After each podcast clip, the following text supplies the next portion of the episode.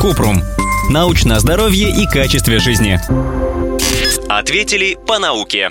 Какие подгузники лучше, одноразовые или многоразовые тканевые? Вы писали, что есть бактерии, которые живут на тканях некоторое время. Кратко. С точки зрения науки нет однозначных рекомендаций, как выбрать подгузники. Чтобы понять, какие подгузники лучше подойдут ребенку, можно попробовать разные виды. Родители могут их комбинировать. Многоразовые подгузники надевать на малыша каждый день дома, а одноразовые использовать как запасной вариант, если закончились чистые тканевые подгузники или их неудобно менять.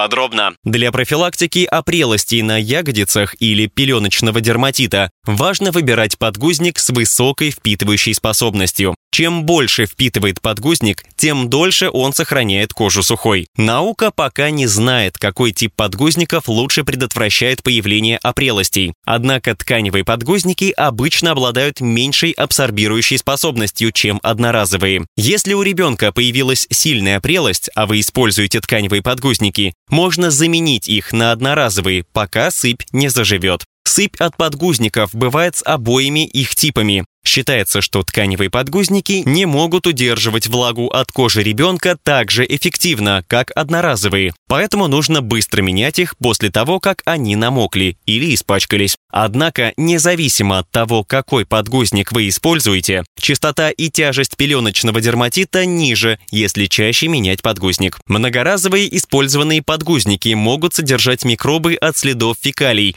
поэтому их нужно хранить и стирать отдельно от другой одежды. При смене грязного подгузника жидкий стул нужно слить в унитаз. После этого ополоснуть тканевый подгузник в холодной воде, а затем замочить в мягком растворе моющего средства с отбеливателем. Потом отжать его, промыть в горячей воде с мягким моющим средством или отправить в стиральную машину отдельной стиркой. Чтобы не стирать тканевый подгузник каждый раз целиком, можно использовать варианты со съемным внутренним слоем, который также нужно стирать отдельно. Основной минус одноразовых подгузников в том, что они вредят экологии. Они не перерабатываются и постоянно пополняют свалки.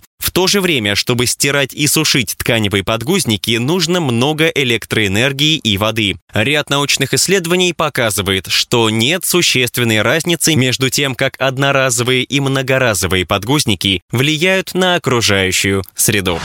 Ссылки на источники в описании подкаста. Подписывайтесь на подкаст Купрум, ставьте звездочки, оставляйте комментарии и заглядывайте на наш сайт kuprum.media. Еще больше проверенной медицины в нашем подкасте без шапки. Врачи и ученые, которым мы доверяем, отвечают на самые каверзные вопросы о здоровье. До встречи!